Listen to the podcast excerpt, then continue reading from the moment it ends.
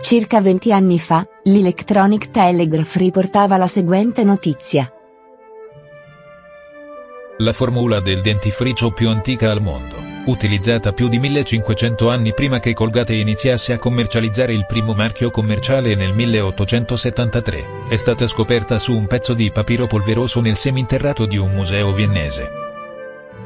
Con inchiostro nero sbiadito fatto di fuliggine e gomma arabica mescolata con acqua, un antico scriba egiziano ha accuratamente descritto quella che chiama polvere per denti bianchi e perfetti. Quando è mescolata in bocca con la saliva, forma un puro dentifricio.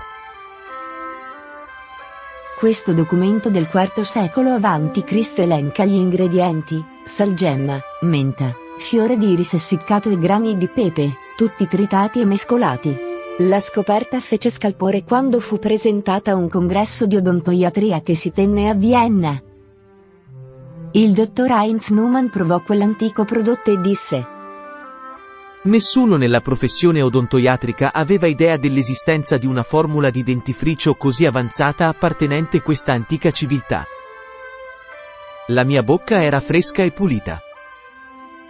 L'articolo che, ricordiamo, risale a 20 anni fa, affermava Di recente i dentisti hanno scoperto le proprietà benefiche del giaggiolo, che è efficace contro le malattie gengivali, pertanto, ora si può trovare in commercio.